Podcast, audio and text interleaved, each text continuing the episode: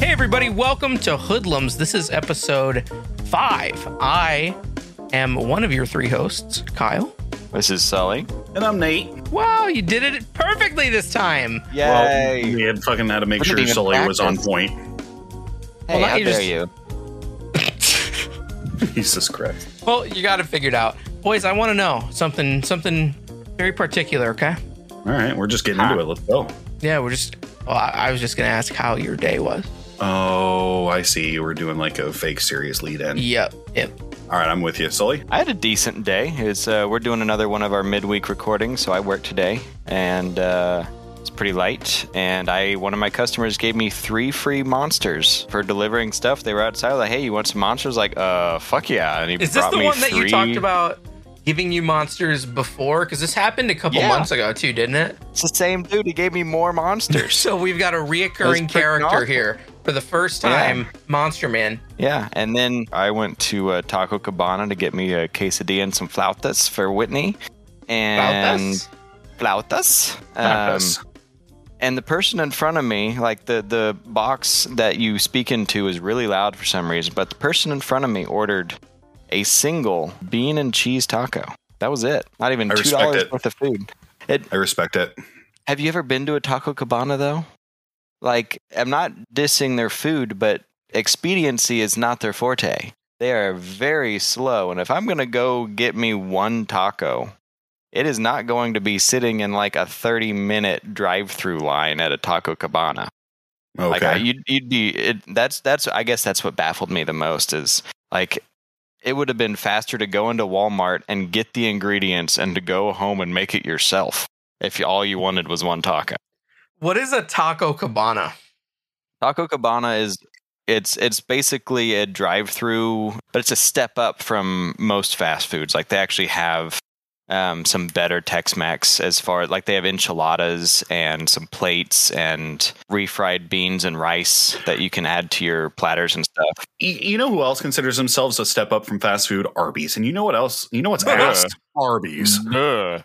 All The right. only thing good So- at Arby's is- okay, You're not- okay. you're not Don't it. hate on Arby's, okay? I- oh, First of all, first of all, Wait, you know uh, what you're doing right now? You're punching down. Okay, you're punching down, and you should feel bad about it. Okay, I'm fine but beyond that, beyond You know my that, station. Arby's is not. Arby's is not a bad place to eat. I don't know why It- it gets such a bad rep. It's actually not bad. They bad. put onions in their buns. That is heresy. Okay, I only don't some give of a fuck them. about that. I, you know, if they could put a sandwich together like a normal human being with the bun on the bottom, the meat in the middle, and the uh, the top bun on top, and not when I open it, it's like the top bun's on the bottom and covered in fucking gross ass sauce. Excuse me? It's disgusting. That's not an so Arby's bad. thing. That's a your preparer thing. No, I don't. I've never eaten Listen. Arby's and not gotten a stomach ache. Yeah, I mean it's it's it's literal ass, and I If, if you're going to use that defense, you can't go to Taco Bell either. Uh, Taco Bell is filled with delicious horse meat, you motherfucker. All right, you do not diss my horse meat. Listen, fucking Arby's is not okay. Maybe it's a maybe it's a regional thing because the Arby's here is actually pretty fucking good. Like everyone that I've tried. Mm-hmm. Well, it's like they even came up with another restaurant, Hardee's. What are you What are you trying to fake, man? Like you're just an Arby's with a different name. Hardee's, they know Hardee's has some of the best fast food ever. it's Arby's. It's the same thing. No, it's, It's not. the same goddamn no, thing. They're fucking just. They know Arby's is so bad. They're like, man, we better kind of rebrand and come up with a new restaurant, brick and mortar, and just fucking serve the same shit. I love that show, Brick and Mortar. I love Jesus that show. I love that show so much. Yeah. I wonder This when is what you season took away six from is that? coming out of Brick, This is what Brick you and took Mortar. from that, you piece of shit. Brick and Mortar, baby. Jesus season six. Ten seasons and a movie. Oh my god! Come And to you live how much I hate HBO. Arby's, I I love their shakes. You can, Arby's shakes are amazing. That's I hate everything. See? I didn't even know they had ice cream. You know why? Because I don't go to Arby's because I'm yeah, a and regular that's a you human. Problem. That's a you problem. Dude, they, okay. they have a Jamocha shake that's like the perfect combination of like chocolate. What and did you call coffee. me? Jamocha.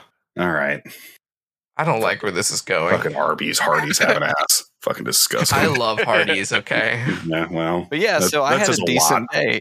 Shut the fuck up. How, how was your day, Fox? Uh, Nate? Oh Were no, you I did it. Done? It doesn't matter at this Yeah, point. done I mean, now. Nobody gives a shit. Um, my I can't. day. Uh, yeah, my day. Honestly, this is gonna be really cliche and stupid, but I had a really fucking amazing day. Um, Go Like with you the gym, pumped iron. It I so good. knew that. I somehow I knew that was gonna happen. One of these fucking episodes. I'm trying to get my fucking fat ass in shape, and this guy's like, "Oh, you pumping iron?" Oh, I hate I it. had such an amazing day, bro. It was leg day. Got my God, it cane. was Bro, leg I, day li- too. I lifted hate this. 560 today, bro. I think I'm doing so good. Such an amazing day. If. I ever say anything like that, if I ever sit here and tell you that I fucking like bench pressed or leg pressed a certain number, you can kick me off this podcast. I will. I will never, ever, ever do that. You got some Sammys Anyway. after Pracky, bruh, didn't you? You got some Sammys? Yeah. Went So- to B Dubs. I like you said, it was uh it was it's weekday for us. So we're doing a midweek thing again because I'm I'm missing out on this weekend again. So we're doing a midweek. So I worked today and uh yesterday went well. Today was a fantastic work day. I got a hold of some people I haven't been able to get a hold of in a long time. Ran into some customers I'd never talked to before. It was great. So I did that, got home, changed, went to the gym. Um, this is my first week uh, kind of on my own in the gym, doing basically going to my own accord, and it's been really good. Been feel, feeling really good about it, and um, honestly, like on the way home today, this is gonna sound this is so cliche. This is one of my favorite things to do while driving in the car is rolling the windows down and listening to music, and just like blasting music and just kind of getting down and having a good time and shut the fuck up. and I mean, it's literally just everyone enjoys that. Yeah, but I the point is like I haven't done that in years. Like just with COVID Really? and with, yeah, I haven't, man. And it's been obviously it's been a hard 2 years on everybody and you know, it's probably been a while since even before that since I had really like felt like doing it. Usually I didn't I haven't realized until today that like I just drive home with the radio on and just am deadpan but today was the first time in a long time that like I was feeling good and life was good and I rolled the window down and cranked tunes and just kind of jammed and like it was it was like borderline spiritual for me. It was just mm-hmm. it was great. Like I just haven't felt that good in a really long time and it was just kind of like an eye-opening thing like things are good, you know, life's good and we're we're yeah. we're we're we're we're uh we're moving, we're living. So yeah, it was a great day. And then yep, I grabbed a sandwich on the way home and here we are. We're fucking recording a podcast. Kyle, how was your day? Well, I woke up. I went back to sleep. Woke up again. Um, absolutely amazing day. You know, arm day today.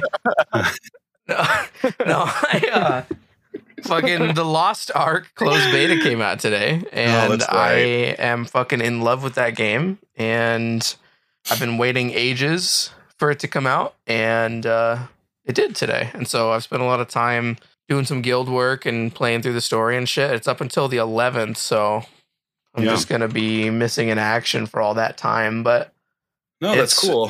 fucking good. I've been enjoying it a lot. In fact, that's what I was doing literally until about 20 minutes ago. We all came here to do this. So Especially now since it's in English. yeah, and with fucking local ping. yeah, I tried. I tried to play it on Russia servers forever ago. For those of you that don't know, because it's not out here. Uh, it's still Right. not out here. It's just a closed beta test, but you can technically VPN in and play from Russia. But uh, the ping plus the poor translation patch, I just couldn't do it. So I figured I'd it was tough. It was tough. I jumped in for a little bit, but um, yeah, I mean, it's it's a big release. It's people are excited about it, and I, I you kind of snuck up on me. So True. Yeah. Uh, it's good. And it's it's fucking good. It's good. And uh, it sucks because we're not going to be able to play the actual game until you know at the latest like end of March. oh no shit. Yeah. Um. But you know, I, I guess it's fine because that allows you to go really hard into the closed beta and then have the next four months to just totally forget everything you Mm. did. so Right. that's rough. And it, it might be the case that it drops like early January and it's not nearly as long. And I I hope that is the case, but fuck, man. Well, it sounds like a good day, man. I mean, it's productive. You know, game came out. We're getting into it. You're recruiting for the for the Discord. It's good. Good things. Yeah. Speaking of good things, let's get to our topic for today, episode five. We're going to get serious with it. We're going to get a little serious. We've been talking about this topic for a while, and it's a hot topic. Obviously, it's it's pretty pretty important right now with COVID going around and everything uh, everything getting a little crazy in our world. We want to talk about the anti-vax movement. Uh, you know, anti-vaxxers versus vaccination. Do you believe in it? Do you not? What's how do we feel about it? Yada yada yada. Let's get into it. Um, I'm going to lead off with a question, just so the audience listening knows where we stand on vaccinations. Un pregunta. Sully, Kyle. Yeah. Are you guys vaccinated? Yes. See, All right. Hundred percent. Almost as soon as I could be. Okay. Good. Sully. Yeah. I signed up with uh, my county as soon as uh, I would be allowed, and because of my cardiac event I had a couple years ago, I actually got fast tracked, and I got to get vaccinated with the elderly. So I Oh, was there you front and center. Did yeah, you I got vaccinated in February. when you Well- got vaccinated, did you do it through a clinic or did you do it through one of the like the army bases? Um, so Denton County actually set up a. Um, they took over. They got a um, their own supply, and they basically set up a website that you could sign up for, and they took over the Texas Motor Speedway. Oh, And wow. you bas- yeah, you you showed up, you followed the signs, you basically um, pull up into the line, and you pull up to the first person. They scan your barcode that they emailed you and check your ID on the second, and then in the second one, you fill out some paperwork letting you know that that this is what you're getting, verifying that you haven't gotten it yet, and then they scan your stuff again. Then go to the third one, they inoculate you, um, scan your stuff a third time, and then they made you wait for ten minutes, and then you drove out. And they, but yeah, they took over. They did, I think, ten thousand inoculations a day. That's um, crazy. on opening day and it went smoothly. I was super impressed and it was as far as North Texas goes, it was one of the most efficient operations that we had going. So I got very Yeah. lucky. That's fucking And that's- dope. What they did was in here yeah, Yeah. Texas. Um what they did here is so there were some places you could go like fucking Walmart or Walgreens or whatever, right? Obviously all over the place. Mhm. But the the earliest ones you could go to was you'd go to the county website and you would click on the link to sign up and the army i think it was had set up in certain like buildings around here that were basically just like empty halls that people could rent out Mhm. and they would just process you through there and you'd get a piece of paper and they'd scan it one time going through after they identified you and then you sat down and people in army uniforms or no it was nurses giving the shots and people in army uniforms walking you through it I felt like i was very intimidating. it really was. It was kind of fucking crazy. Just people like in actual like camouflage, like army boots and everything, up to code, just walking you through this place, handling you, pushing you through to the end, and it's like, holy shit, this is. I We mean, had- uh, imagine if I was not, you well, if know, you're already fucking. scared of authority or, or scared of like a lot of the anti-vaxxers, it's a fear-based thing. So if they have to go to an army base and they have to deal with soldiers marching them around and doing specific things, I can see that being very terrifying.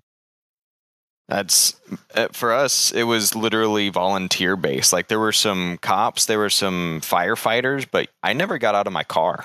I straight up drove through the whole thing. I stayed in the safety of my oh, car around the the entire time. inside. That's how it works, huh? Yeah. Well, they- I they- don't know why I never anticipated that. I figured you got out and walked around the inside, but like the fact that No, you could it- drive around it and yeah, so that's they actually cool. used the uh, the parking lot. They set up these giant tents in the parking lot, and you drove Oh. into the tent, and then um, and that's where you did your stuff. And um, if you needed it on the other arm, you could get out if you wanted to. If for some reason your left arm was not where you wanted, and also carpool if you had In the back multiple people. Yeah, and it, I literally didn't get out of my car, and I was in and out in less than twenty minutes. I'm not as impressed now because for some reason I thought you meant they went in to the fucking the racetrack or whatever no, and and went around the inside. no. can you imagine what a selling point that would be? Yeah, Come get your Yeah. COVID vaccine and we'll let you drive around the fucking racetrack. Oh, do ten funny. laps and then you can go home. Oh my god, can you Well, imagine? I mean, I just yeah, I imagined like, oh, just go up there and wait ten minutes, and it'll slowly make its way around, and meanwhile, you can drive around the fucking racetrack, and it's cool shit. Jesus, the, the shit show that would have been nuts. Right. it really would have, but god damn, that would have been incredible. Really Yeah. quick, um, which which company did you guys get? Where which which uh which vaccination did you guys get? Moderna. Same here. Okay. Yeah, I am. I'm also vaccinated. Uh, I got Pfizer um, just by happenstance. I it took me forever. If you guys remember, it took me forever to get vaccinated. It was. I mean, I, if, if you guys haven't picked up at home, I live in Nebraska, and it was a long time before like regular general public people could like sign up to get vaccinated. You know, they did people with pre-existing conditions and elderly, but like I honestly felt like our own like my local government was like working against it Hmm. because it, it took forever and you know i'm you know at the time i was working retail at the at the at the store level so like we were in masks you know kind of worried about the whole thing still and it was just it was a, it was kind of a nightmare like i was kind of mad that i couldn't just go get vaccinated but finally it opened up and personally i walked into a, a Hy-Vee which is a it's a grocery store here locally in the midwest um, and just you know walked in, signed up, waited in line, and then got my first got my first shot. Uh, set an appointment for you know a few weeks later, and went and got my second one. Um, and now, of course, since I have Pfizer, is it's coming out that it's not as effective as Moderna. I have to go. I'm, I got to go booster shopping. But Yeah, I can go get a booster shot as well. I just became, Yeah, they just dropped I just recently became, yeah, Mhm. eligible for Moderna's. So I I gotta go need do that here soon. My mom got hers and it it kicked her ass. We need to. I need to do some research on it because I'm hearing mixed reviews. I've got some doctor buddies and buddies of buddies that are doctors that are saying, "Hey, mix and match. Go get Moderna's booster if you've got Pfizer." that But I'm also like a reading that you're, that you're not supposed to mix and match. So It might not, but like, I would just be afraid that you know, what if Moderna's booster shot is meant specifically to help enhance their shot? Maybe there's something I just don't different in it. I mean, even I don't know. I can't imagine what the benefit would be. I mean, they both use mRNA, right? It's kind of the same idea. Right. I mean, they both, you know, theoretically, they both came up from the same research, but were developed separately. So, Yeah. you know, obviously they're different strands. And what you're saying there makes sense to me. You know, you should probably get the same one, but I, like I said, I don't know. I've got, I've got mixed reviews, so I need to do a little bit more research and really see what, dig into the science, the science, the science behind it. It almost kind of sounds like one of those memes that like people from 4chan would throw around to like catch stupid people. Yeah, almost. Like, like, hey, you know, Mhm. you put fucking uh, aluminum in your microwave, you're gonna have a good time. aluminum, alu- aluminum. Aluminium. Yeah. Aluminum. Or like that video that was going around of a crumpled up ball of aluminum foil and someone fucking joked that they put it in the microwave and it came out it came Oh, out God. smooth. And so many people put balls of aluminum foil in their microwave I trying to don't. fucking This is we're going down a path on this episode, aren't we today? No. this is gonna get this is gonna get heavy. No. No. All right. No. Well, we will. It'll eventually happen. kind of want it. Oh man. Kyle, you said you got a statistic for us. Yeah, I do. So the other day, while we were sitting here kind of talking about the podcast, uh, a conversation came up and we started talking kind of briefly at the time about people that are quitting work or that are, you know, refraining from looking for new work because of COVID 19 vaccine mandates Mhm. these vaccine mandates essentially say, hey, you know what? You have to get this vaccine uh, by, I guess it's January 4th, from what I'm looking at. And if you don't get it before January 4th and you're caught, then you can be fined like pretty heavily, up to, I think, $14,000 per violation. Damn. Yeah, it's it's kind of crazy. And of course, preface all of this, we're not scientists, we're not fucking Nope. smart even.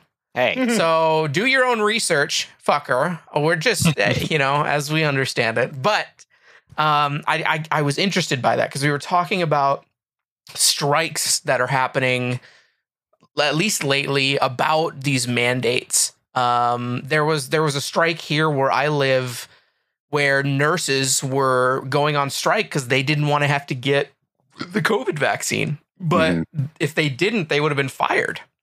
Mhm. And so they went on strike. And first of all, how stupid is that to be a nurse, to be around these people and not want to get a fucking vaccine? So idiotic. But being, it, being in the field of medicine and then not believing in the medicine. yeah, that's kind of what I'm getting at. And we, we can get into more of that later. But first, the statistic that I found says mm-hmm. that surveys have shown, as per NPR, that as many as half of unvaccinated workers say they will leave their jobs if they're forced to get the COVID 19 shot. But in reality, few of them actually quit. That's according to an article in The Conversation, which is a nonprofit news organization that covers academic research and things of the like. Um, they found that only a fraction of workers leave their jobs when it comes down to it. In other words, vaccine mandates are unlikely to result in a wave of resignations, but they are likely to, le- to lead to a boost in vaccination rates, they write. So, just some data they cited the Houston Methodist Hospital required its 25,000 workers to get a vaccine by June 7th. So, kind of relevant to what I was just talking about here at home. Uh, before the mandate, about 15% of its employees were unvaccinated. By mid June, that percentage had dropped to 3% and hit 2% by late July. A total of 153 of those workers were fired or resigned, while another 285 were granted medical or religious exemptions, and 332 were allowed to defer it. Yeah. Yeah, so Uh, there's a lot of weird stuff going on here. Exemptions. I want to hear what you guys have to think about these mandates and how they pertain to to people that work and such like that. But also afterwards, I kind of want to lead into this idea that anti-vaxing started off as a legitimate concern, and I think now is kind of pivoting towards being political, almost entirely. Yeah, it's absolutely political. Well, I heard recently on the radio, actually, I'm pretty sure it was in California, another similar to the nurses um, situation where the sheriff's department was struggling with a nearly 50% of their employees refusing to follow the vaccine mandate, which the irony in there is these are literally the people that are supposed to be enforcing the rules refusing to enforce the rules on themselves. It's like I'm I'm sorry, but you literally work for a the body of the government that enforces the law, and you are choosing to break the law. This this has become a mandate. That means it is legally required by you to do this. And sorry, buddy, but if you don't like it, then you should not be in this uh, position. This is not the job for you if you don't want to follow the law.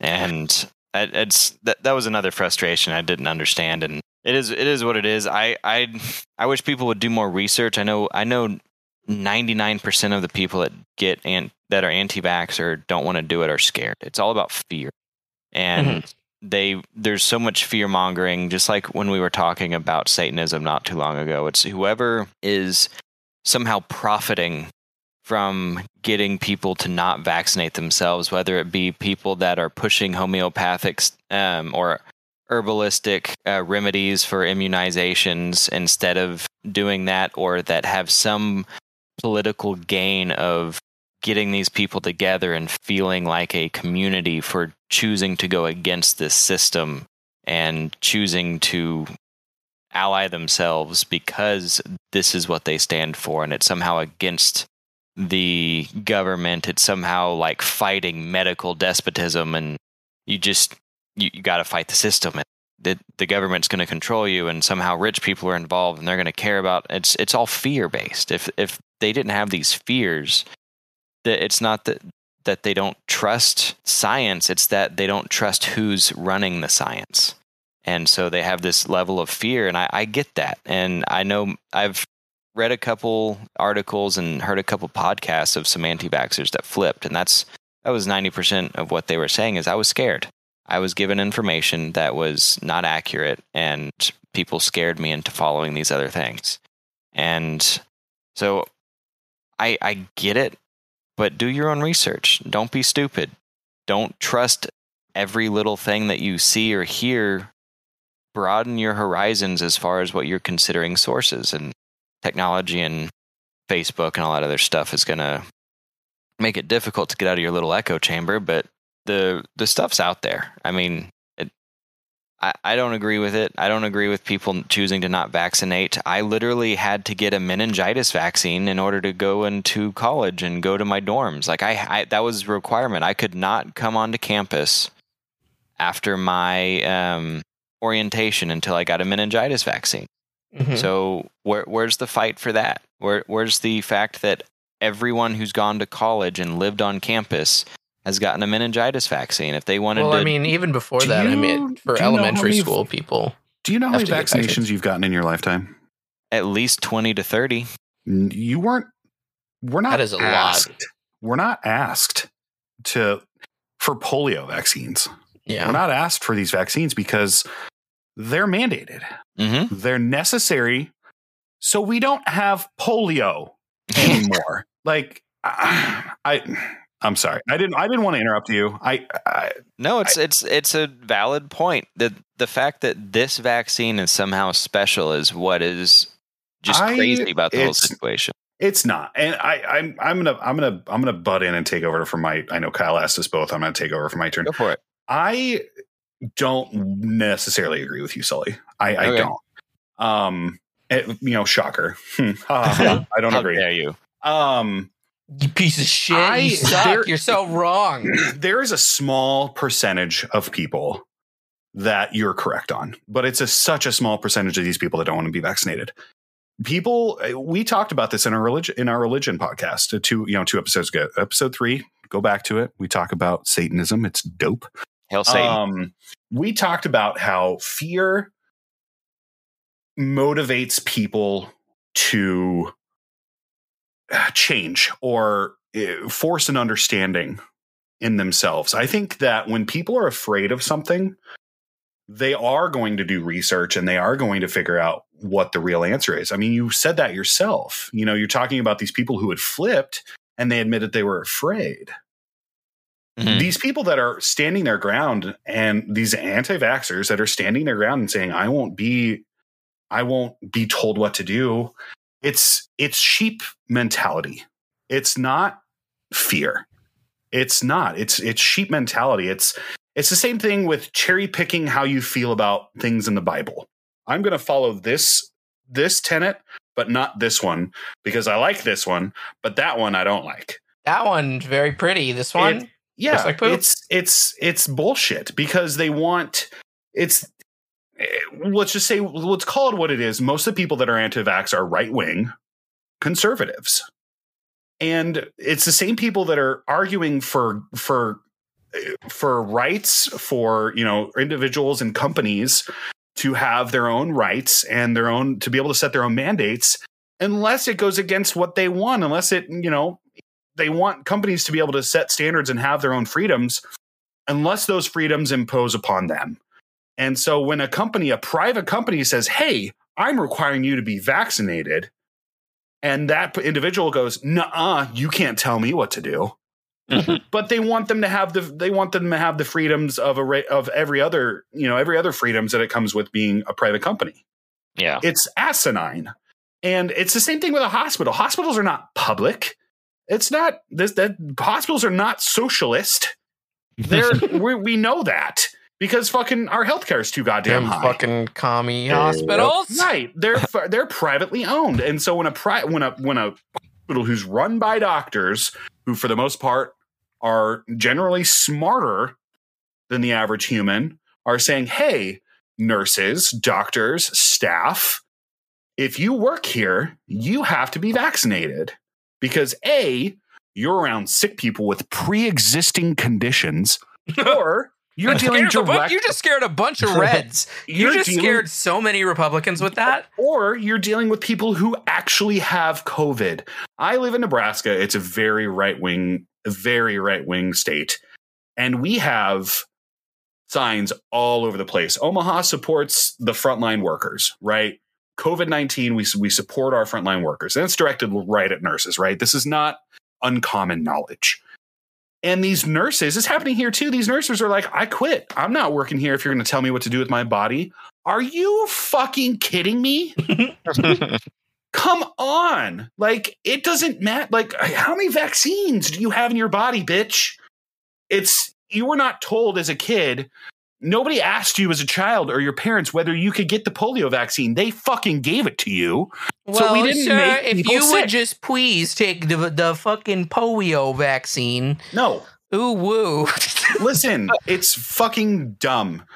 It's it's asinine and I hate it. And I've said my piece. Kyle. It, I mean, it is pretty. Uh, it is pretty dumb, right? And I kind of disagree with you too, Sully, but in a, in a different way. I'm gonna go cry. Um, yeah, well, uh, first of all, I think giving anti-vaxxers any sort of avenue to gather like pity or grief or whatever is letting them win.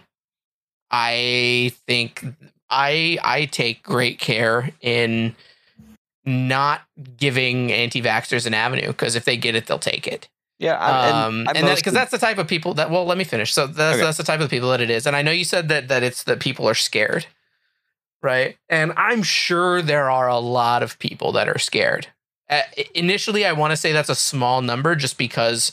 But I, I think a part of my, you know, my bias might be playing in. I think there's probably a good amount of people, even on our side of the aisle, that are just scared. I think it has to do with a bunch of different things, but I'll be honest, it's not hard to research. We live in a day where if if you want information, you know where to get it. Like that's that's just it. It's it's in the palm of your hand, seconds away at any given time.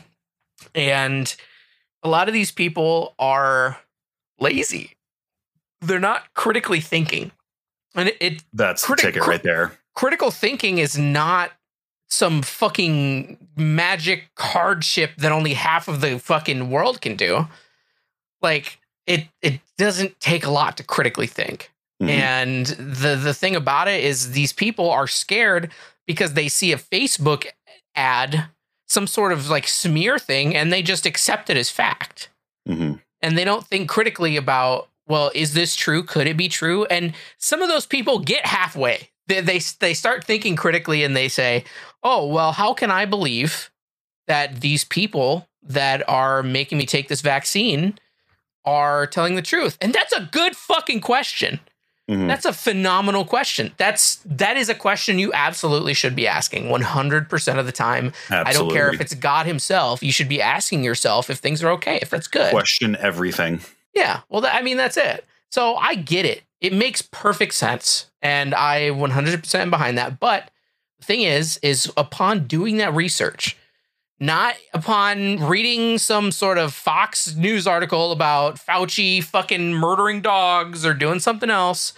No, you need to go and you need to look at the thing itself. You need to look at the amount of data that's available to you. And you need to make your own decision. And in the case of this, where all of the information's there, it's it's it's accepted in a widespread manner and actively deciding not to have the vaccine hurts people around you, what fucking doubt is there in any reasonable person's mind? There isn't. There shouldn't be. I don't care who you are. I don't care how scared you are because that's not an excuse to me. It, this goes back to that goes back to something that I said on a previous podcast that we do not deserve to go. Well, maybe this wasn't a podcast. This might have been a conversation we were having the other day where we were talking about Elon Musk taking everybody to space. Oh yeah. And I had said that I don't think as a as a as a people as a humanity, you know, the human population, we don't deserve to expand beyond this this earth that we have. Earth. We're not ready for it because we don't give a shit about other people. It's eh, you know, there there part of us have to be part of us ha- always has to be selfish to a certain extent. We have to look out for ourselves. But nobody cares about the person next to them.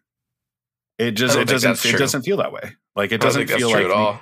well, what I'm saying, I'm not. I'm using the word nobody, but that's not true. general But it- of how many times people drive past someone with a flat tire and how many people stop to help. right, that kind of thing. I mean, the people that are that are saying I'm not going to get vaccinated because you can't tell me what to put in my body.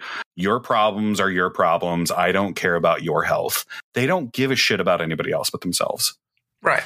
and it's it's gross to me. It is absolutely. I, I think an important thing to remember in that case is, um, I think I, I saw a statistic the other day, and just take the general idea from this because I almost guarantee the numbers aren't wrong, but uh, I think it said that someone that did not like something, that that Mhm. hates something, that has feel that feels strong negative feelings about something, is ten times more likely to take to any medium and tell people about it, whether it be you know eh, you know mouth to mouth, you know getting on the internet, and posting about it on Facebook.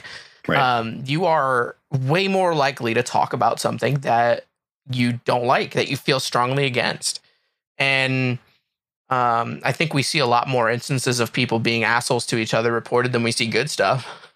oh, Um, well, that also that's what sells news is bad. yeah, well, a- absolutely. That's Mm, that's exactly it. And I think there's a lot of I think there's a lot of good in the world. I think people are innately good. I think people are easily corruptible. This is a whole episode, by the way. This is like fucking Oh, light yeah. mode on this. But um I just in regards to that, I mean, even when you're taking into account something like you said, Sully, where it's, you know, people that stopped to help someone with a flat tire and people that didn't, I mean, there's a lot that goes into that decision. There's a lot that that would push people to I mean, that isn't even necessarily an ethical thing. That's a matter of um priorities. or potentially safety.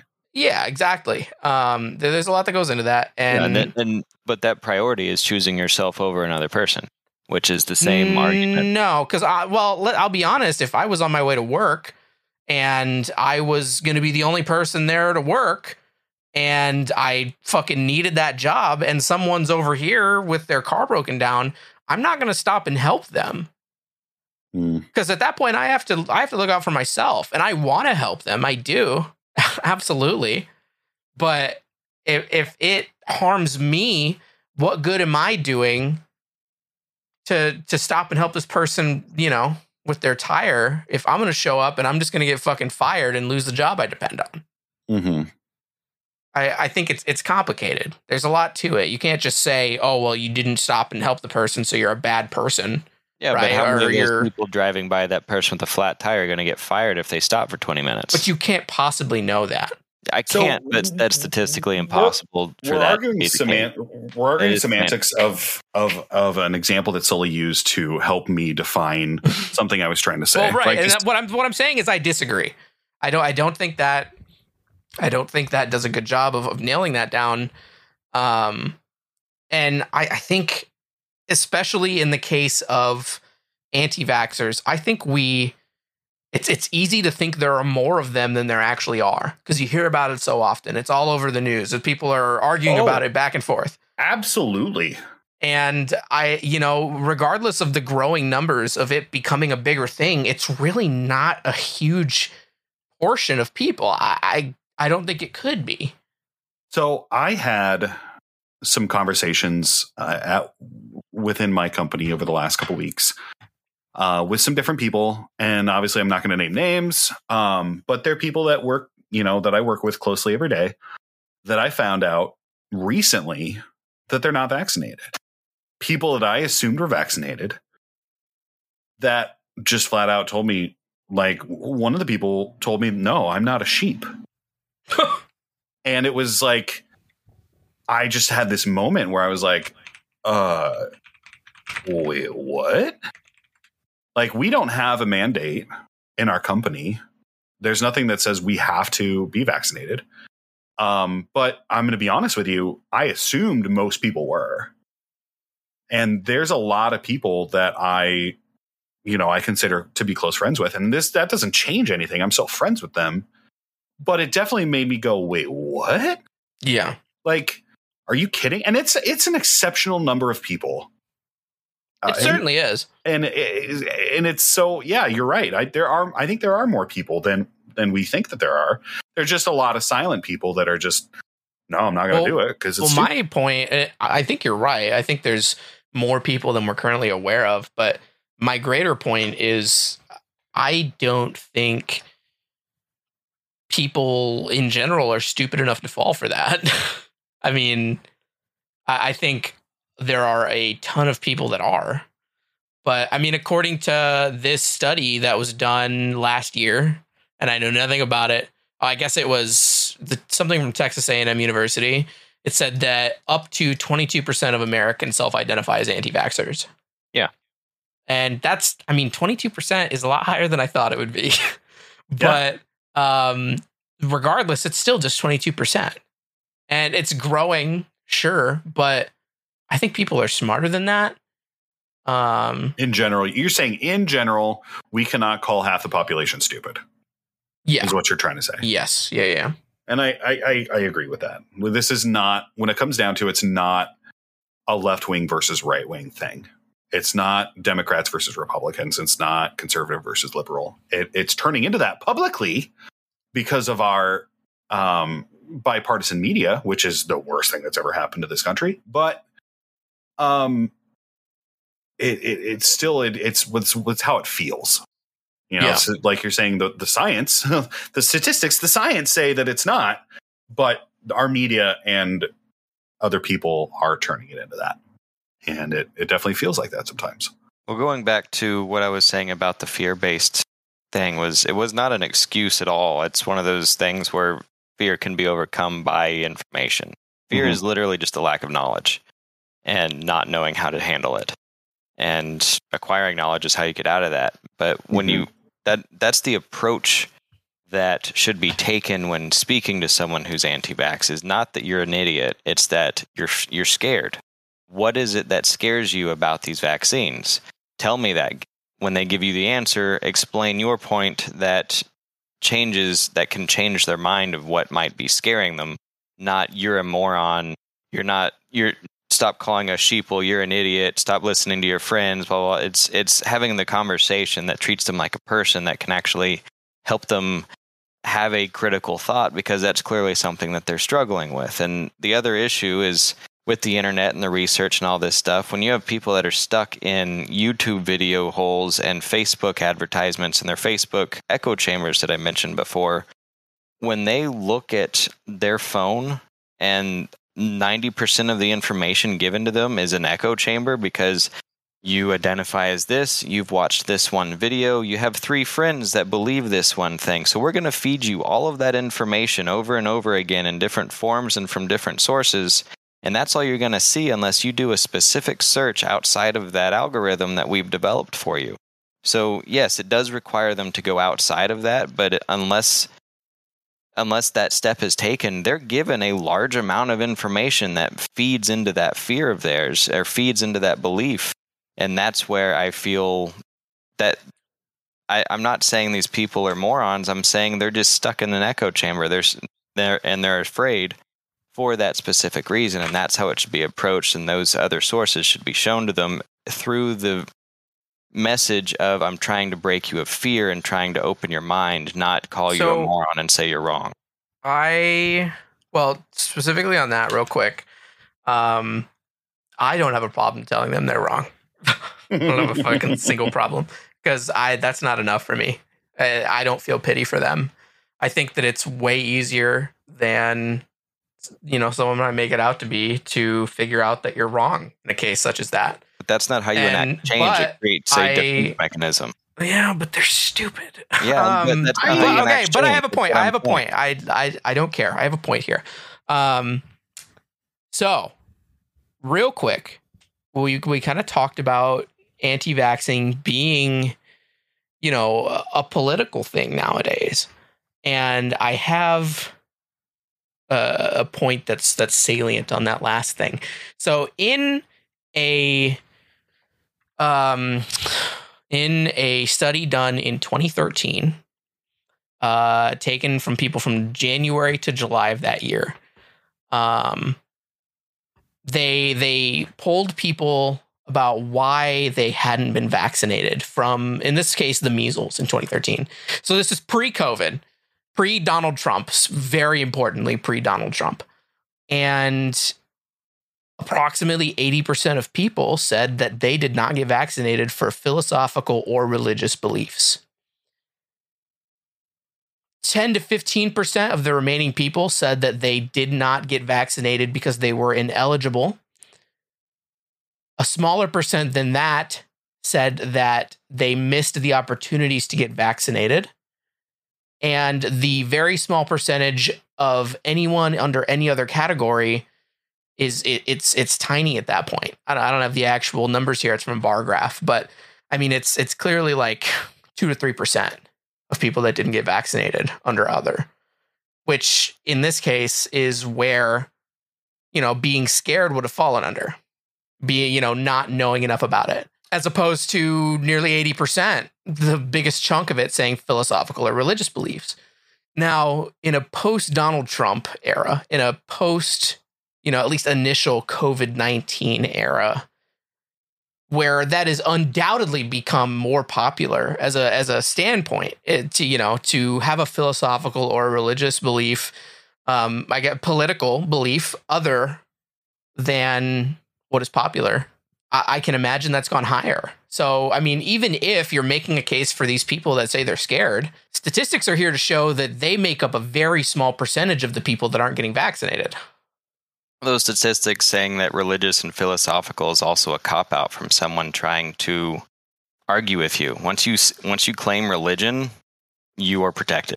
You can't be argued with, and people are smart enough to understand that all you got to say is my religion says I can't do that, and they can. And you are get you making your, an excuse for these people? I'm not making an excuse. I'm saying that that statistic can easily be flawed because they'll inaccurately answer, so they'll be left alone. Why does this sound like an anti-vaxxer right now? No, because so, you're not listening to what I'm saying. I'm saying that that statistic, when someone is asked, why didn't you get vaccinated? And they realize that they have to answer in a certain way. And the one way that they won't be questioned is by saying, my religion told me not that I don't have to do it. Then that's the answer they might choose. It might not be the truth. They could have lied about it so that they're left alone. That's why people always claim religious exemptions because it's easy. I think that Sully's trying to make a point that there are people that just don't know. My question to Sully, just to kind of backbone this a little bit, if you walk up to somebody and you say, Are you an anti vaxxer? And they say yes, is your immediate response or your thought process they are afraid? after the research I did on people that have switched, I would say that that is my initial assumption is they are more afraid than they are stupid. Uh, okay. Um I I I feel like if somebody is afraid, they don't know. They're going to identify as somebody who I don't know. I'm afraid. I don't I don't know which side to pick. So they're like in the neutral zone, right? And that's somebody that you can educate and you can go up to and you can say, hey, you're not sure. So let's Yeah. have a conversation. Somebody, Except- in my except- opinion, hold on. In my opinion, and feel free to come back at me and tell me I'm wrong. In my opinion, if I walk up to somebody and, and I say, and they identify them, I mean, obviously, I'm never going to go, hey, are you anti vax? But if somebody identified to me, I will fuck it. if somebody identified to me that they're anti-vax they've already made the decision to be stupid and i think that that's a big key point i think some people are choosing to be stupid about it and kyle kind Yeah. of made that point of laziness of like the inact the inact the choice to not be, make active research to not actually partake in thinking for yourself and doing the research Eh, lazy is a harsh word, but I think it, that's kind of a good blanket term for it. If somebody says I'm anti-vax, they've already decided. They're not afraid. They've picked a side. I think you're trying to make you're trying to give people the benefit of the doubt, which I very much appreciate because in a world where we want to enforce change and we want to enact change in people, there needs to be a conversation, there needs to be dialogue. But in my opinion, when we have people who are scientists going, you need to vaccinate, and then there are anti vaxxers saying, no, that's beyond that to me, that is beyond a discussion already. Like we we've kind of skipped over the discussion point. Mhm. You know, when people that are rooted in their beliefs are very, very, very hard to change. It's something that I studied extensively, you know, in anthropology. Um, when, like, for example, I will just straight up use the example. I took an ecological anthropology course, and it, it it's the it's the course that actually got me to Haiti in the first place. Those of you that know me pretty well that listen, or you guys know that I've been to Haiti a couple times for for research on my on my thesis and uh, you know field work and stuff like that. That that what got us down to Haiti is we developed projects for um, for Haitians to use to help redevelop their forestation problems. Uh, Haiti is now down to like 0.5% um, forested land where it was at 1.75%. It's a huge issue. So we developed things that they could, you know, using common objects that are around them to help deforestation, like uh, portable latrines and you know other things that help help with that. When you have a culture or a people that are set in their ways, it is not almost impossible to change those change those beliefs.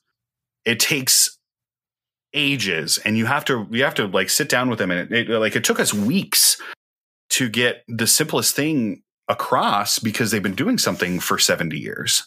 They've been doing something for so long. When people have their head into something when they're when they've decided something, people are very very hard to change. And when somebody says I'm anti-vax, they've made a decision. And in my opinion, I'm not going to start a shouting match in the middle of nowhere or in the middle of anywhere but I'm not going to spend my time trying to convince them otherwise. I think that you are overestimating where fear puts you. I think that you could be right with some people, but I feel like the majority of people who declare themselves anti vax have made a decision and that cannot be reasoned with. I think there's definitely a point to it, specifically considering your experience was with someone that said, I'm not a sheep because mm-hmm. that is it. That is a very stubborn standpoint to say that. The conversations I've had have expressed fear. When I've asked someone mm-hmm. what, why are you afraid of it, or why is it something that you don't want to get? Why are you not getting the vaccine? I've been told I don't want. I don't know what mRNA does. I don't mm-hmm. know if that's going to change my DNA. I don't know if it's going. I, I don't know if I get this. It I think it might make me sterile. I think mm-hmm. it might put a tracking device in me. I think it might not actually work, and this is them putting something else in me. What are all of those? Mm-hmm. Those are fears. Right. They don't know what this is. I, they don't have a way of figuring it out. They're afraid something as bad is going to happen to them if they let that needle hit their arm. I think we're missing a key point here. Okay. And the the point is looking at sadness as as this infallible thing. Uh, when people say that to me, and I, I know a bunch of people share this, the the the being scared of something can be a cop out.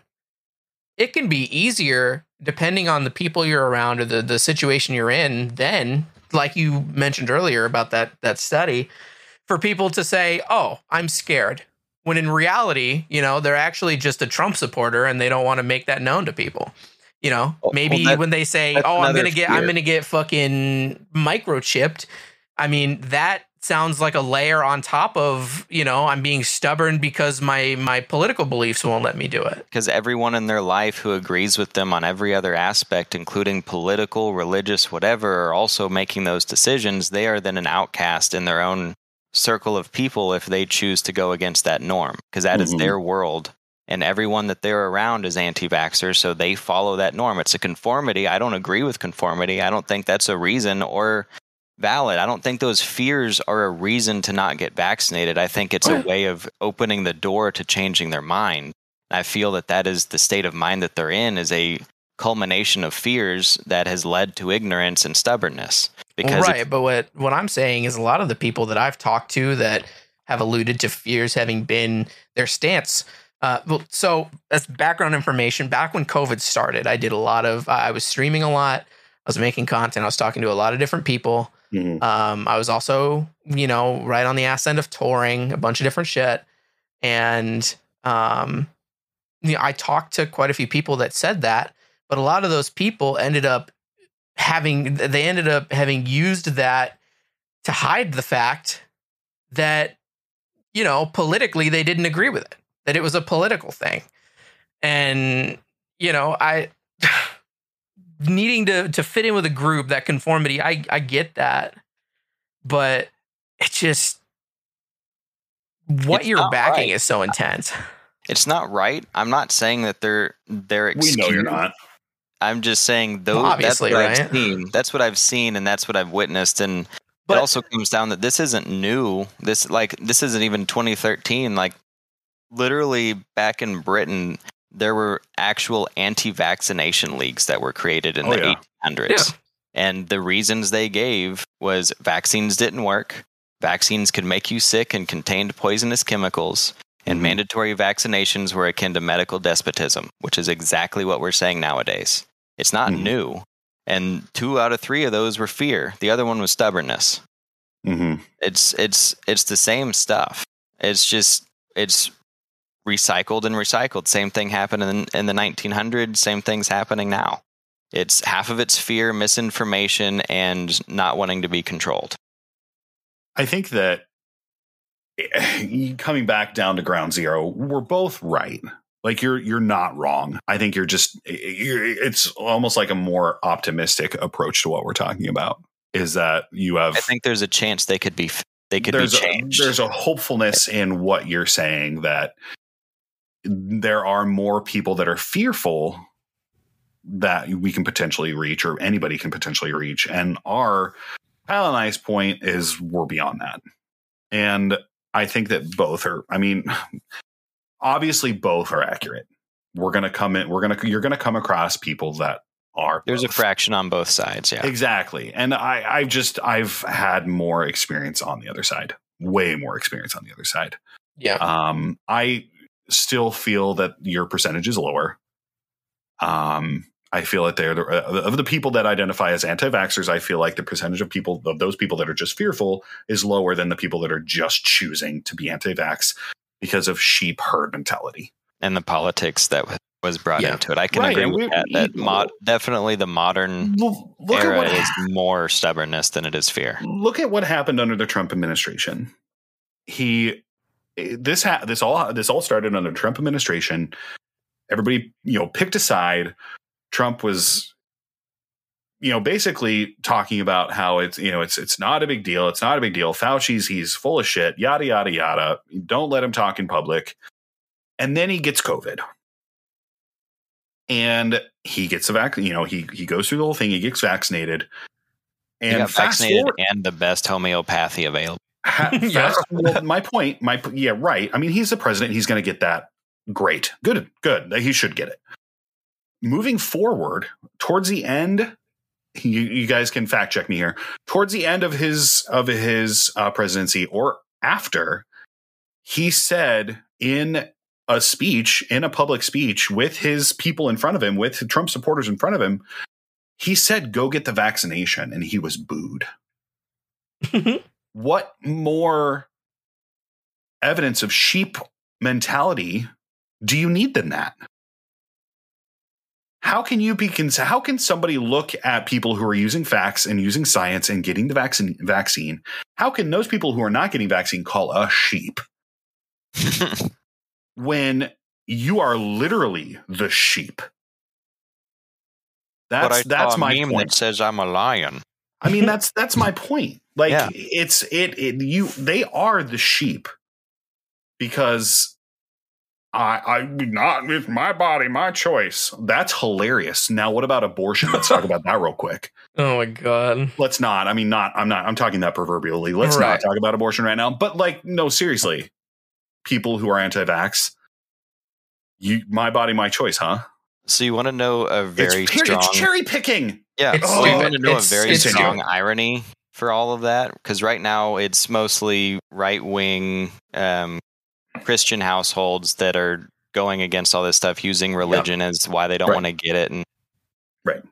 the original vaccines that came out in like the 1600s Mhm. were pushed by Christians. Christians are literally the original vaccinators. Interesting.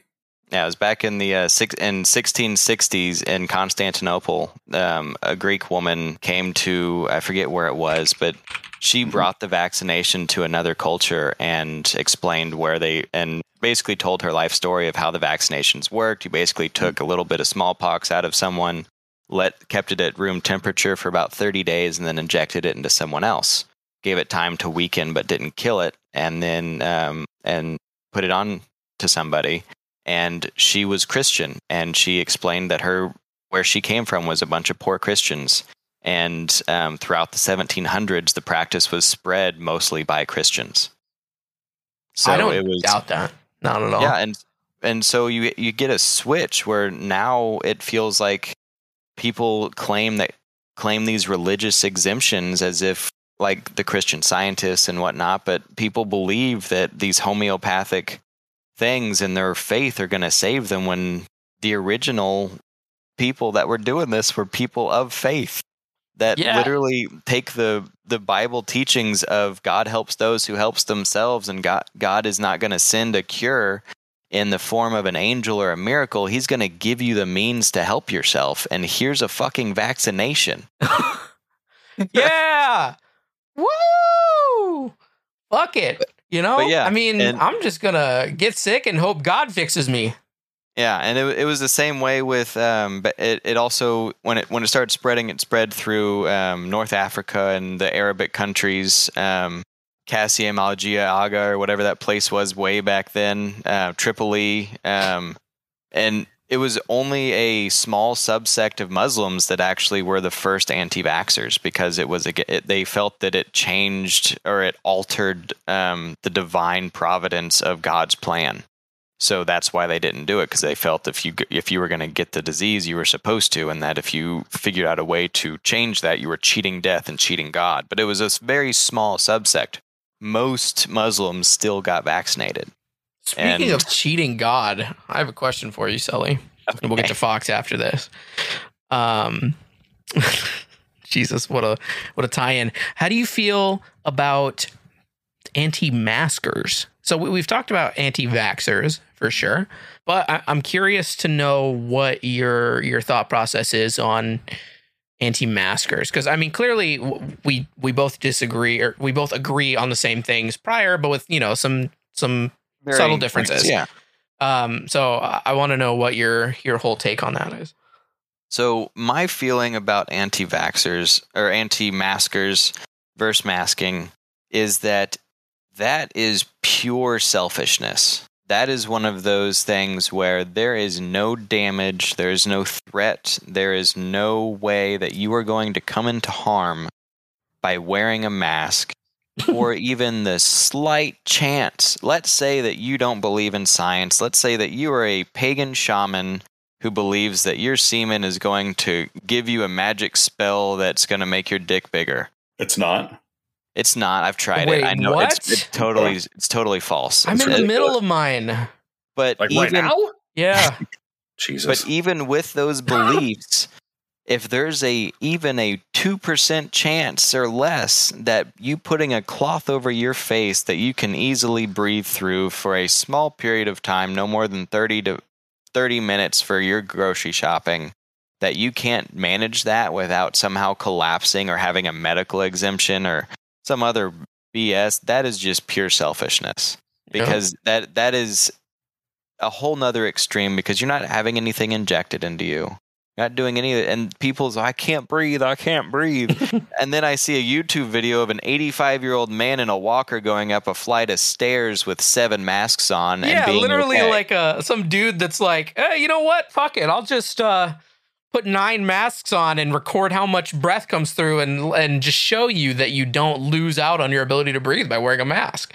Have you seen those? had- the dude literally tests it, and he's like, you get the same amount of fucking air with nine masks on as you do with no masks on. Yep, and and I had a few coworkers that I actually I talked to them about stocks. I talked to them about um, other pretty important and philosophical conversations where I legitimately appreciated their level of intelligence. And then they started walking ar- when the mask mandates came in. They started walking around with a chin diaper on and Oh, only yeah. pulled it up when they had to. And mostly kept their nose uncovered. And I was like, dude, it doesn't work that way. And he just looked at me dead in the eyes and said they don't work anyway. Oh my god. Well, I have a really interesting point though. And that point is that you tend to see anti-vaxxers and anti-maskers hand in hand. True. You know, they tend to be the same people. They come from the same, you know, parts of the world, even though they're all over the world. They they they tend to be red inclined, more religious, maybe. And if those are the two same people, if someone is anti-vax and anti-mask, in my opinion, there's no doubt in my fucking mind that they know exactly what they're doing. So I would, of course I they do. push the point that all anti-vaxxers are anti-maskers, but not all anti-maskers are anti-vaxxers. I would say there's a there's a middle ground of anti-maskers I think you have that still backwards. vaccine. No, I, I'm I'm 100 percent on that. I would say that everyone that has that refuses to get the vaccine refused to wear a mask. But I I, don't would. think that's accurate at all. I don't think that is. why not? One one requires Fox, you to not? inject a liquid into your body. The other requires you to put a cloth over your face. One is much more extreme for the same reason of No, wearing I do. the other. I, after hearing that, I do think you have it backwards. So you would say all anti-mask. Uh, so wait, I would say everyone that has refused to get a vaccine also refuses to wear a mask. No, I don't think that's right. I think that there are more anti-vaxxers than there are anti-maskers. So you think that someone re- who refuses to put a, a injection into their body is going to be okay with Yes. wearing a mask? Yes, because it's way less invasive. But it's also obvious and it causes drama and it actually is something that's Mm, visibly So this is actually going to bring this is going to bring light more to your point. I'm not even sure you realize it. Is I think that there are anti uh, anti anti vaxxers who don't want to put something in their body, but are perfectly fine wearing a mask because they don't want to cause a problem. They're not interested in making some public spectacle of it. So I would say that all anti. Now I'm confusing myself. it's so I think that there for you gotta we've, put it we've, like we're that. confused ourselves. Not all not all anti-vaxxers are anti-maskers. There are people who will not get the shot but will wear a mask because it doesn't fucking matter because they can physically put put it on and go, This is not affecting me whatsoever. but that's a sheep thing to do. Exactly. Sheep. It, yeah, sheep That's wear been my point this I'm entire sheep. time. I will t- I will say that every anti-masker is an anti-vaxxer. Because who's going to put a put a shot in their arm and then go, "No, I won't wear a mask." That's asinine. I think uh, what I, I think that anti-maskers are honestly are, are are few and far between, but they're fucking loud.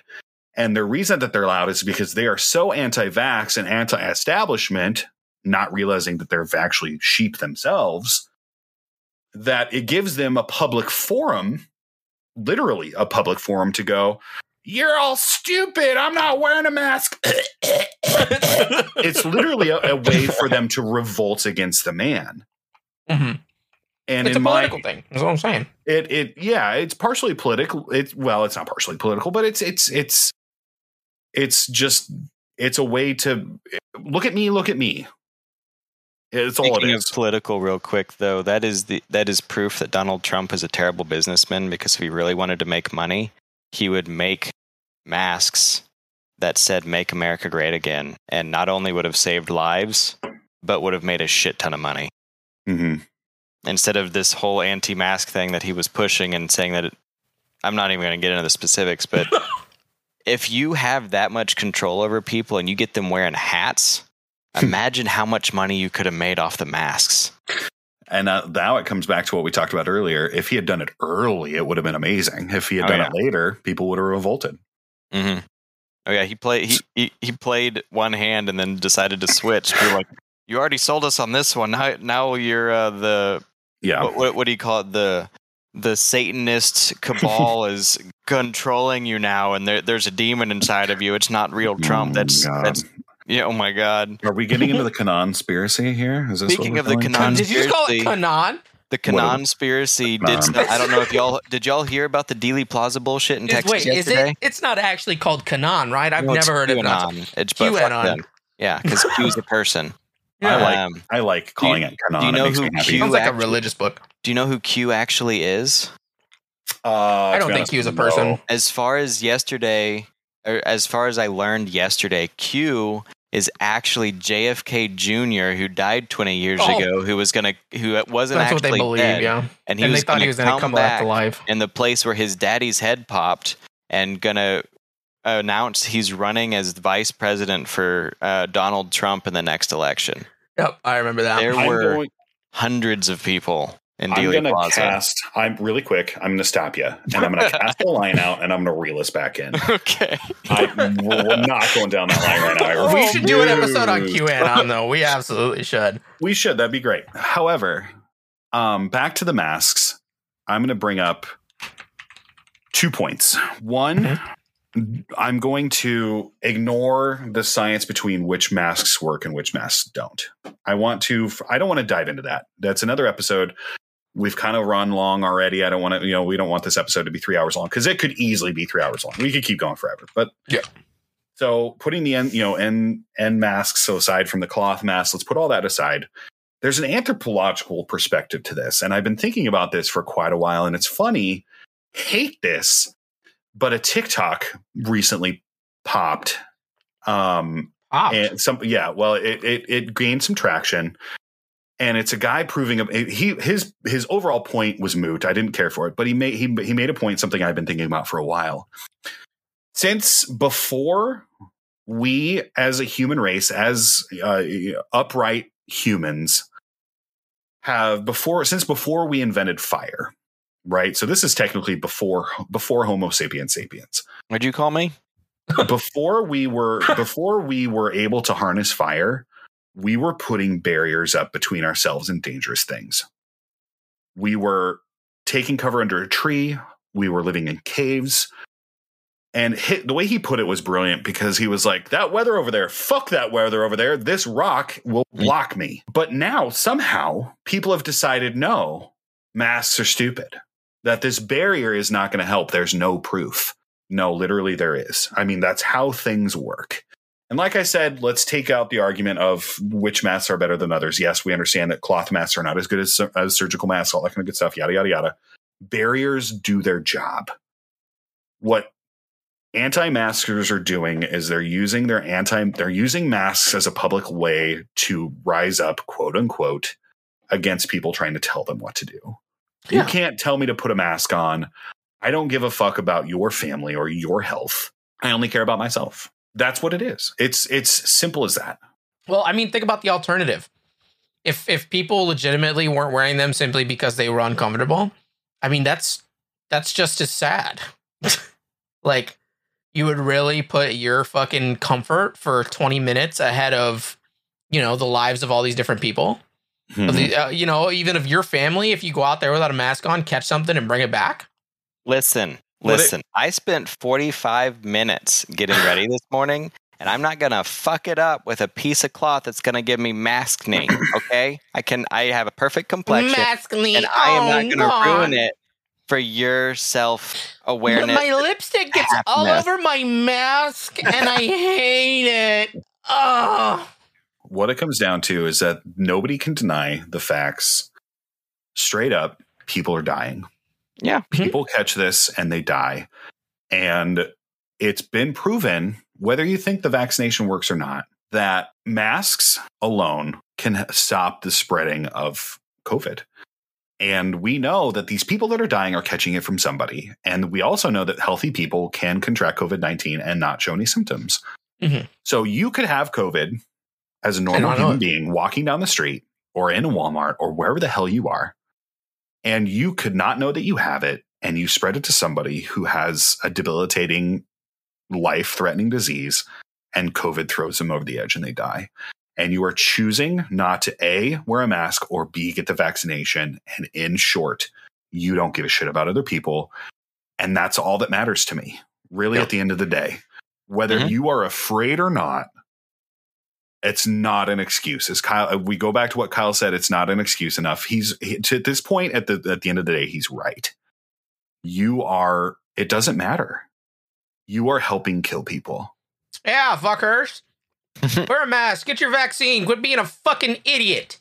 So do your research. If you're if you're afraid, or if you are listening to this and you haven't gotten the vaccination yet because you are afraid, or you're an anti asking anti-masker, anti-vaxxer, go do some research. Multiple do hours of research. Don't use one. Don't just use Fox. Use multiple sources. And- Fox. Read, read, read, read, read, and make You an know what? informed decision. I have an invitation, an open invitation. Uh oh.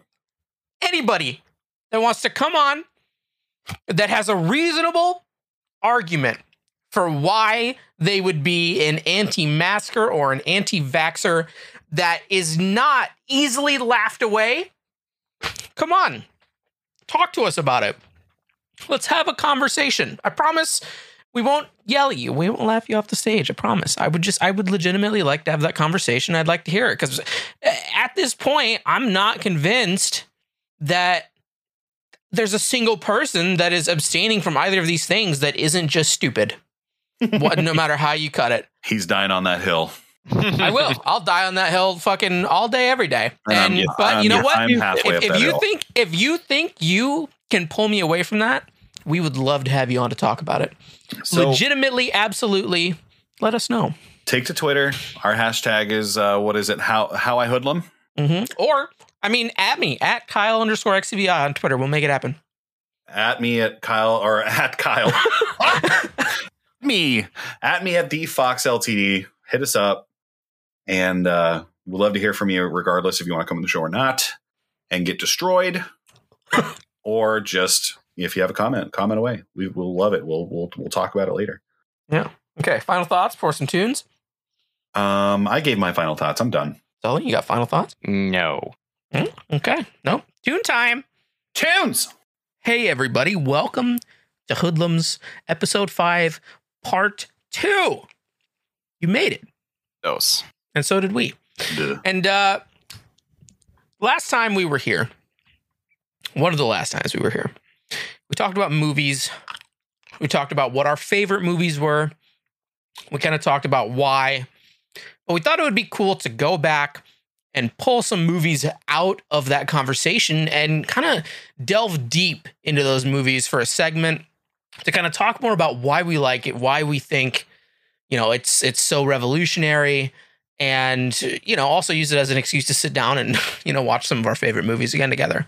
Mhm. and today we're going to talk about eternal sunshine of the spotless mind in my opinion one of the greatest movies ever made. And i want to start this conversation off by asking both of you a question. So in the movie there is a service that will go into your brain and erase memories of a person from it. If you were given that opportunity, would you? And why or why not? Uh, I guess I'll start. I uh, I would not.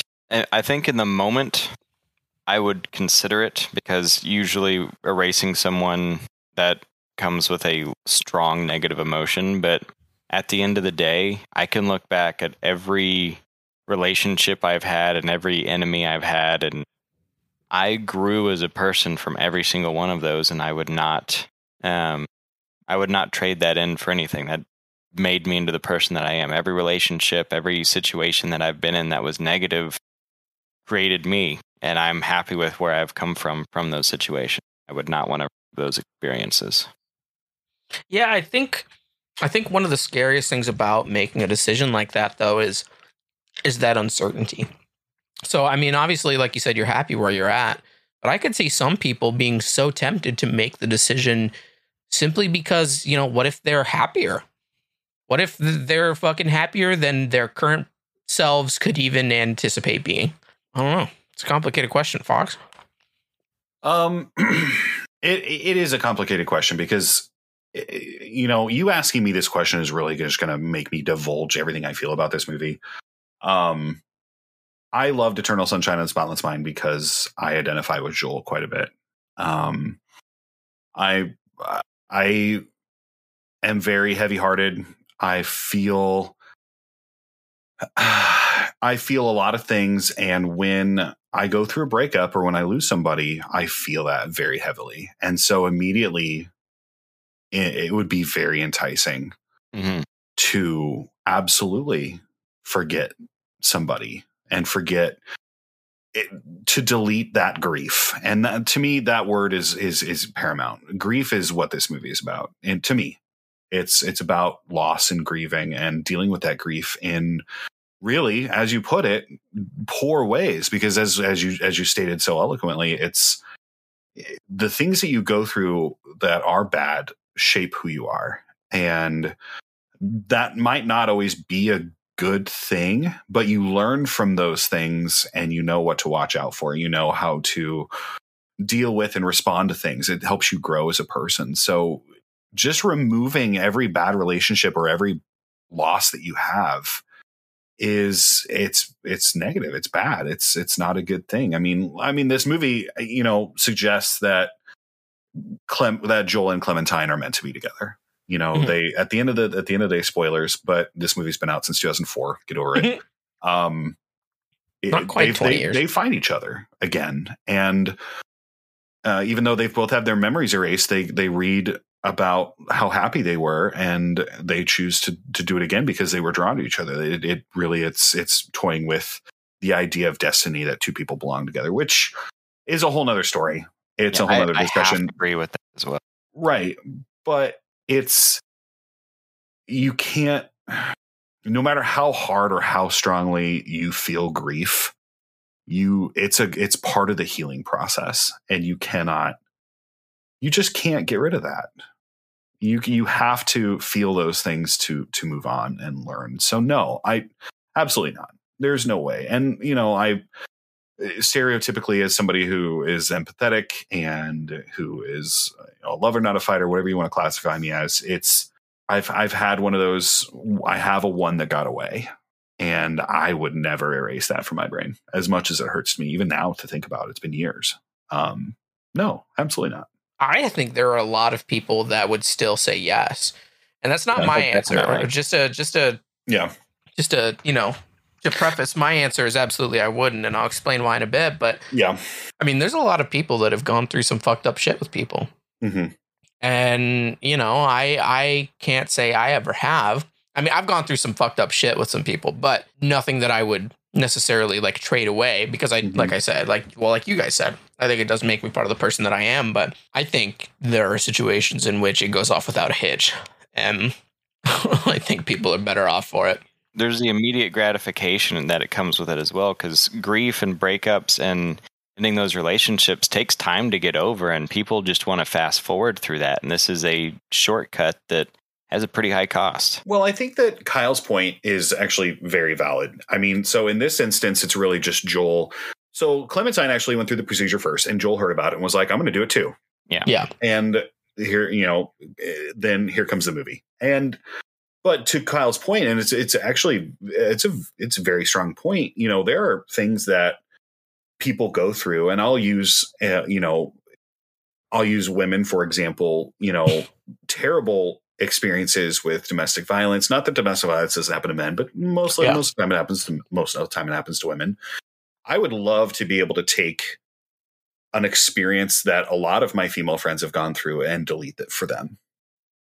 You know, to be able to take away the the memory and the grief that comes with an ex partner who was abusive and me- mentally or physically is that would be something that I mean that what a wonderful concept to just be able to mm-hmm. erase that. However, I'm going to double down on what I said. Some of the people that I admire most are those women who become strong. You can't fuck with me people. To be able to take somebody who is who is gentle hearted and kind but also if they're able to get through it and come out the other side stronger for it and knowing what they're looking for and you can't you're not going to be able to fuck with that is that's a human being that i want in my life Oh yeah, absolutely. and while And- but it's, it's not, you know, I not, and that's not to say that sounds bad because I don't. It's it sounds like I'm trying not to be like non-sympathetic. You know, like I I don't want to say like that's a good thing you went through that thing because it made you better. I don't want to say that. That's what I'm saying. But those experiences are important. Well, And I, they- I think it boils down to to a couple things. Is any any negative experience can be turned into a, a learning experience. I mean, absolutely. that's just what it is. I mean, you the hard things build you up, but you know sometimes those hard things are insurmountable.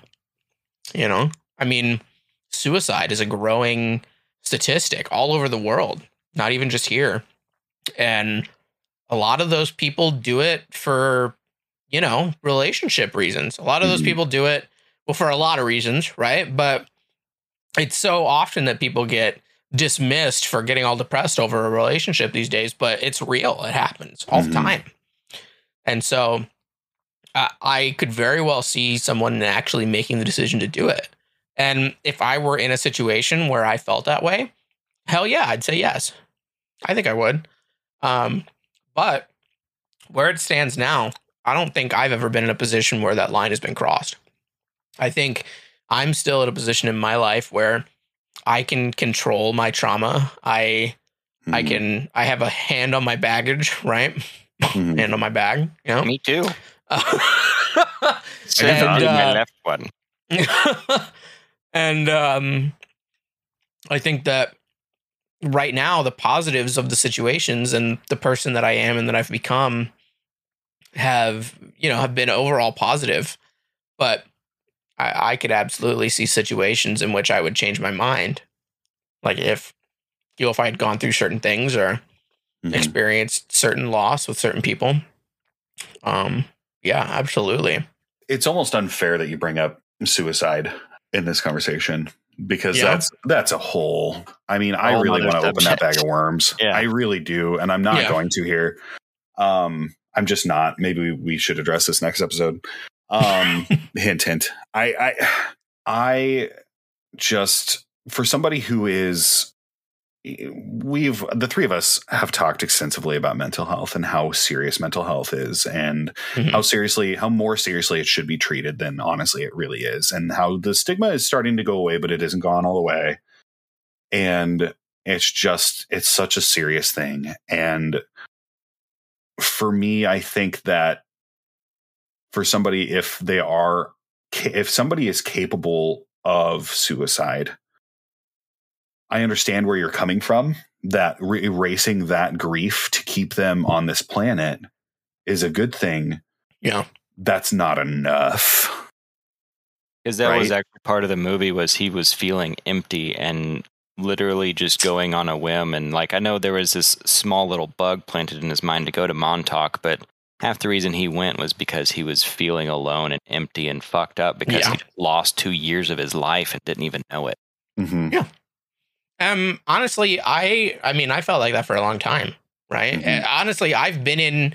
I feel like we all have been in that exact situation that We Joel just- was in. we just talked about this Yeah. earlier in this episode how you know it's it's been a rough two years and Yeah.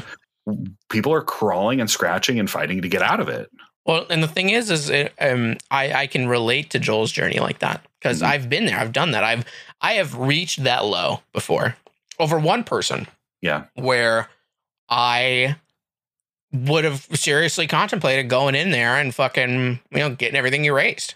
because I mean it it causes havoc. But yeah the thing is, is I and Joel in this movie were fortunate enough to have you know had a sort of change of mind to to be able to look at things and kind of see the beauty in it yeah. and to recognize that hey you know maybe things aren't so bad after all. I mean one of my favorite things to do now since i'm you know relatively at least a little healthier than i than i used to be is to just kind of stop and recognize that there's there's beauty in everything hmm you know? Even if you you just have to stop and look for it you know there's beauty in in people in the way they act in in the world in the way you see things.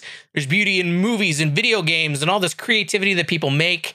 Even when you stop to look at shit like trees there's beauty in a fucking tree. It's all Yeah. over the place. Hmm and to kind of reach into that you know that i don't know if spiritual is the right word yeah. but to reach into that that place and to kind of find the beauty even in the sad things is i think a really powerful tool and I, I think it's something that joel kind of does himself in this movie as he comes to the realization that he he doesn't that he made a mistake right? Losing that journey with someone like that was that was one of my points uh, when i watched it. I was with whitney when i watched it and so we talked about it a little bit. And one of the points i, w- I made about the movie was and it, it kind of plays against um, nate's view of how the movie ended because i actually had a, have a little bit of a disagreement on that Ooh. but um, the whole point was like you're saying is the beauty of the relationship. It's not the good it's not the bad it's the journey. It's it's having that time with that person that gave you those experiences that gave you all those emotions that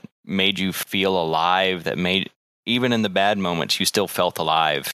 And this and despite losing all of that they they did come back together. I feel like the I feel like there was a little bit of a um, fate being twisted because that was in his mind of go to Montauk. His memory of her told him to go to Montauk, which was probably an important place for her.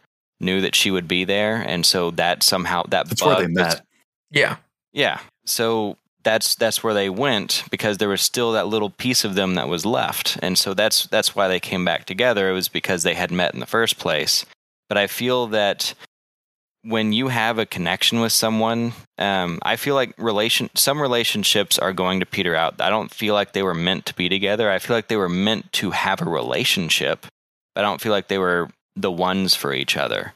And I feel like that connection that they had, that when they met, they immediately started talking to each other and they had that connection, but they needed to go through the throes of the relationship. And it didn't matter who, and I've, I've been through this in a couple of my relationships where everyone told me these are red flags. These are red flags. You shouldn't be with this person. And I dated that person for two to three years and we ended up ending it um, after that.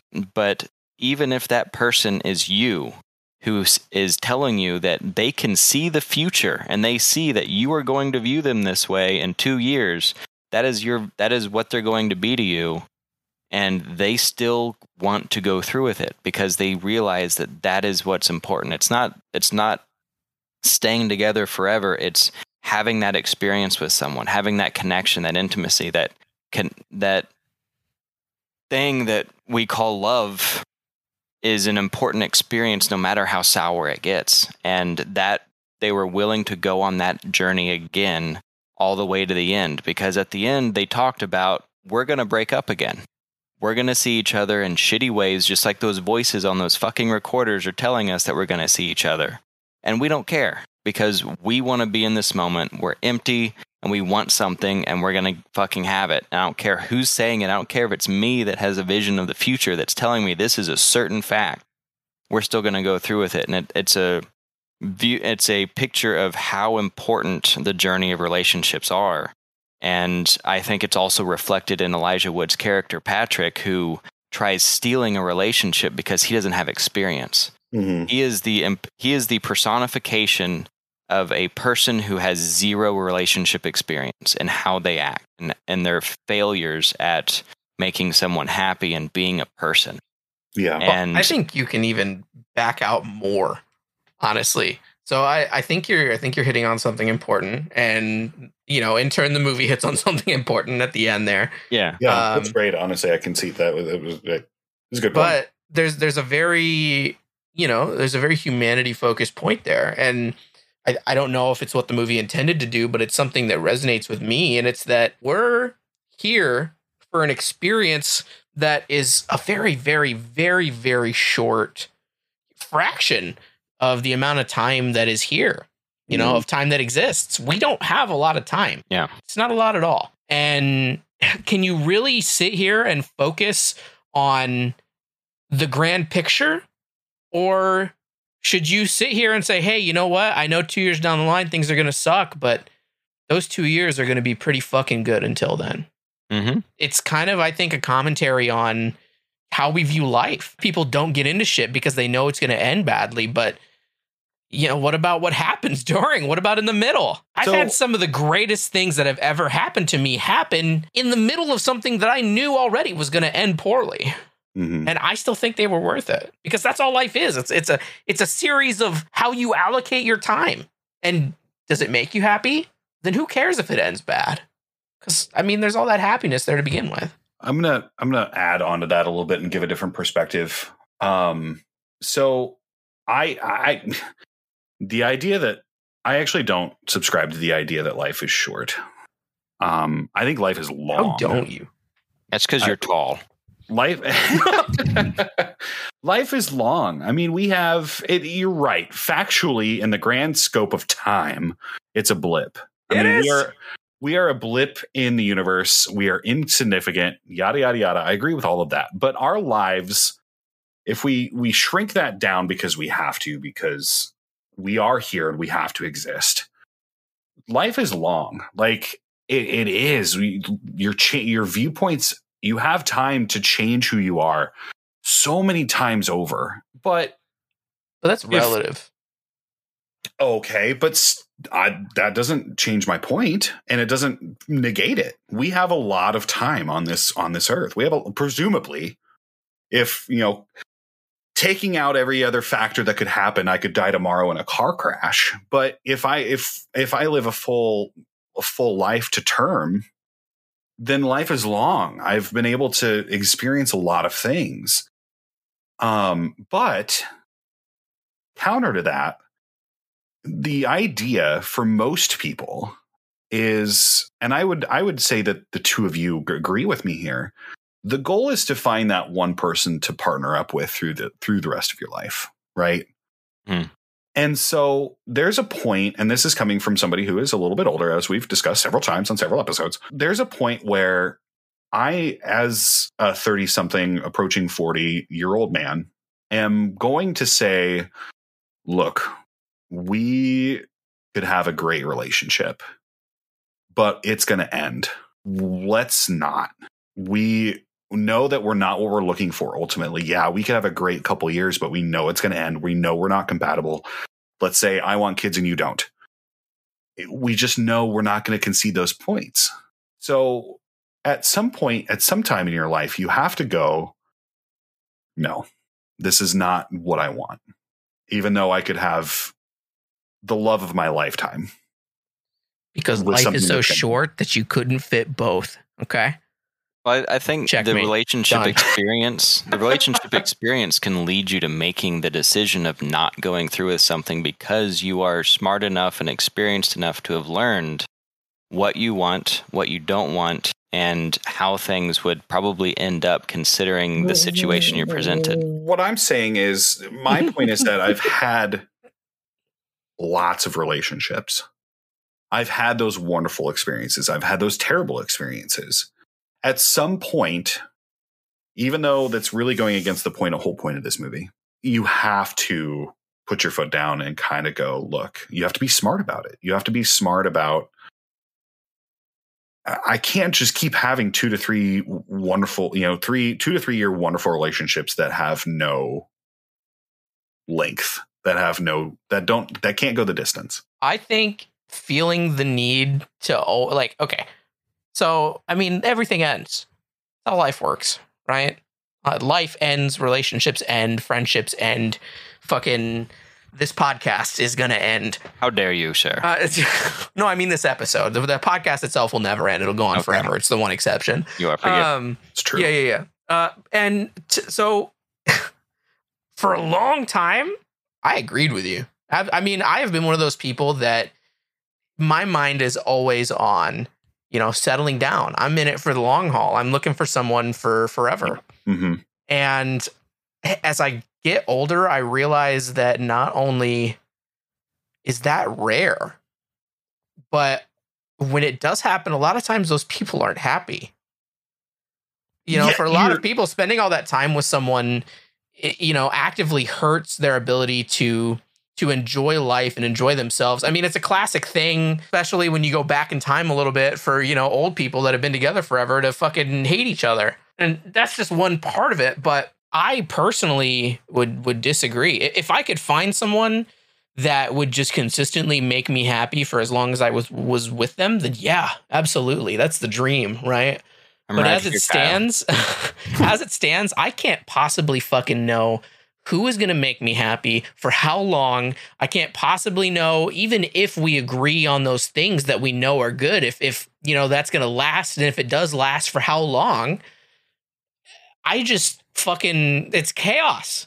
You got to go with the chaos. If you sit and you you turn down all this shit on these one or two things that someone might even come to to change their mind on, you are denying yourself uh, an entire slew of of happiness and experiences that you would not have any other way. I think that every single human being has something they can bring to the table to make life interesting and I think that especially in the case of some of these people that well, for example, I had a relationship that I thought was fucking incredible and it ended up ending because she was very religious and I wasn't.